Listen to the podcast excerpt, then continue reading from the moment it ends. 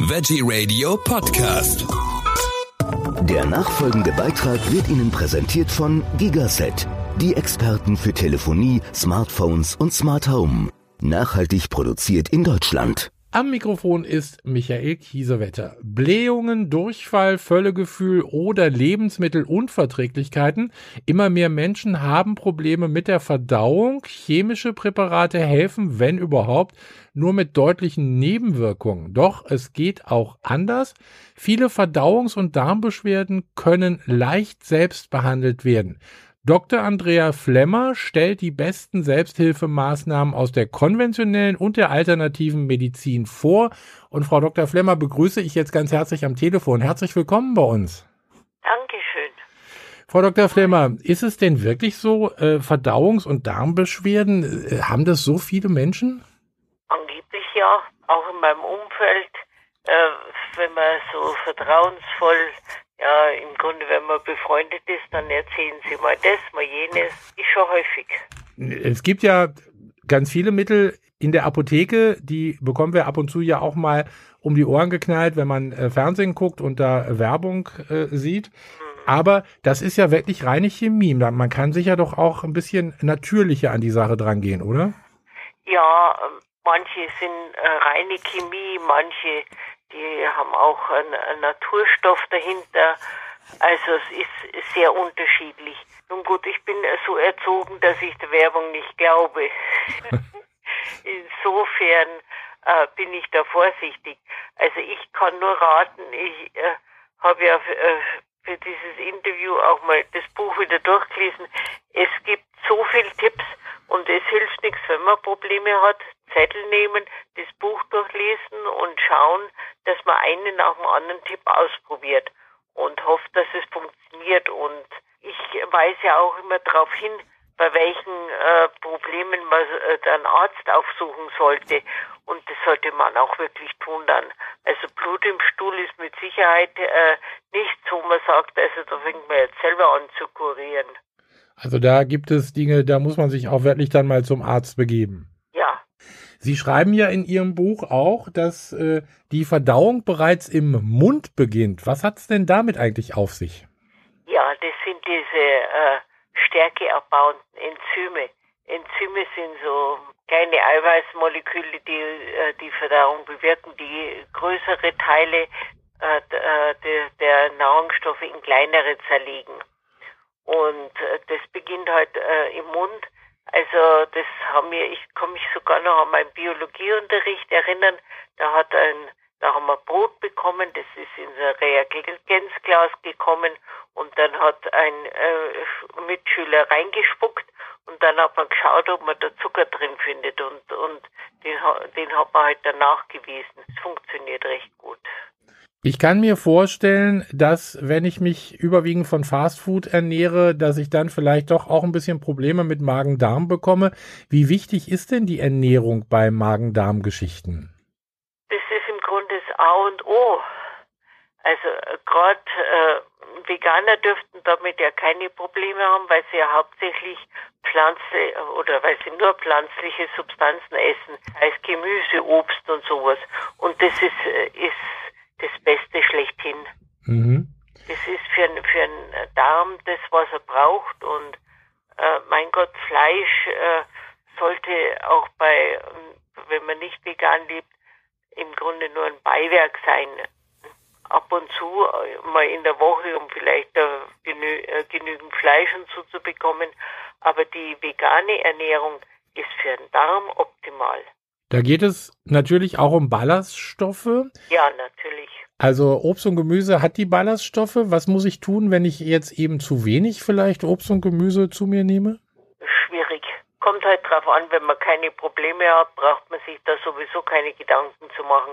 Aber wenn man zum Beispiel unter Verstopfung leidet, also da gibt es so viele Möglichkeiten, zum Beispiel die berühmt-berüchtigten Flohsamen, die als wahre Wundermittel da äh, bekannt sind und also es gibt jede Menge. Man braucht nicht auf irgendwelche starken Chemikalien zurückgreifen. Äh, der Darm gewöhnt sich dran und kommt immer aus und man braucht immer stärkere Dosis. Ist, ist nicht wirklich hilfreich. Sie schreiben auch über Prä- und Probiotika. Das sind ja, ja. Sachen, die dem Darm äh, angeblich sehr gut tun sollen. Ja, also das äh, Kapitel ist für mich ein bisschen problematisch, weil äh, also, als ich mich damit beschäftigt habe, mit dieser ganzen Verdauung und so, hatte ich eigentlich schon äh, das, äh, ja, die Hoffnung oder habe gedacht, dass man die Darmbakterien inzwischen identifiziert hätte. Und da ist aber nichts passiert zwischen Studienende und jetzt. Ah, ah gar nichts.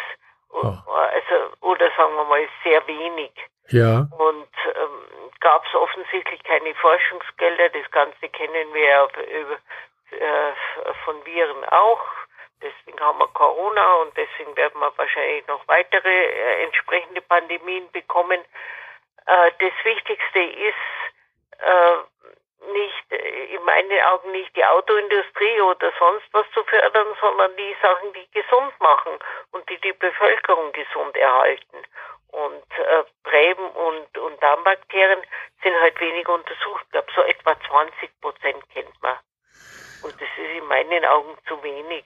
Das ist ein bisschen wenig, aber was ist denn dann in diesen Pillen eigentlich drin, wenn ich die kaufen kann? Die sind ja auch gar nicht so ganz äh, billig. Ja, also Präbiotika sind ja im Grunde die Nahrung für Bakterien und Probiotika sind die entsprechenden Bakterien. Ja. Und von einigen weiß man, dass sie zum Beispiel bei Reizdarm helfen, dass sie bei Durchfall helfen. Und äh, die Präbiotika, das weiß man halt, dass das die Bakterien ja, zu Deutsch fressen, ist Nahrung im Grunde für, für Darmbakterien, die so ungeheuer wichtig sind. Also die machen dann schon Sinn. Sagen wir mal so, sie können. Man muss bei, wie, wie, wie ich schon gesagt habe, am besten, wenn man irgendein Problem hat, das Buch nehmen, mhm. durchgehen von A bis Z und äh, die, sich alle Möglichkeiten aufschreiben, die man hat und dann der Reihe nach beginnen, am besten mit dem, was einem am besten zusagt. Und äh, dann äh, hofft man halt, dass man dieses Problem dann im Grunde wieder los wird. Also in Ihrem Buch beschreiben Sie ja auch äh, Kräuter, die ganz wichtig sein können für Magen-Darm. Oder äh, über Ingwer gibt es etwas, da steht hier magenanregend und verdauungsfördernd. Ja, Ingwer gilt als auch fast als Wunderstoff weil er die äh, Verdauung so unterstützt. Ich trinke selber gerne ab und zu Ingwer-Tee, ist ganz leicht zu machen. Man kauft sich Ingwer wo auch immer, am besten in Bio-Qualität. Das ist sowieso mein A und O, dass man sicher sein kann, dass man keine Pestizide dran hat. Klein schneiden und heißes Wasser drüber und eine Zeit lang ziehen lassen und trinken. Also normalerweise hilft es enorm, um den Darm in Schwung zu kriegen. Nochmal zu diesen Kräutern, die Sie im Buch ja auch beschreiben. Da zählt ja unter anderem auch die Kamille dazu. Die Kamille, das kennt man ja, glaube ich, schon irgendwie gefühlt 100 Jahre. Das haben ja schon Eltern und Großeltern immer gehabt. Hilft es auch wirklich so gut? Angeblich ja.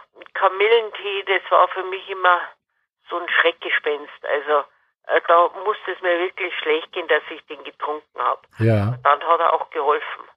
aber eher bei Magenproblemen. Aber generell ist Kamille etwas Beruhigendes, äh, beruhigt den Darm und so. Ist ja auch so, so ein kleiner Wunderstoff. Also nicht umsonst ist er schon seit ewigen Zeiten bekannt. Also mit Kamille kann man es dann durchaus auch immer mal probieren. Es geht im Buch auch um Bewegung. Wie wichtig ist Bewegung auch für Magen, Darm und für das ganze System, für den ganzen Körper? Sehr wichtig.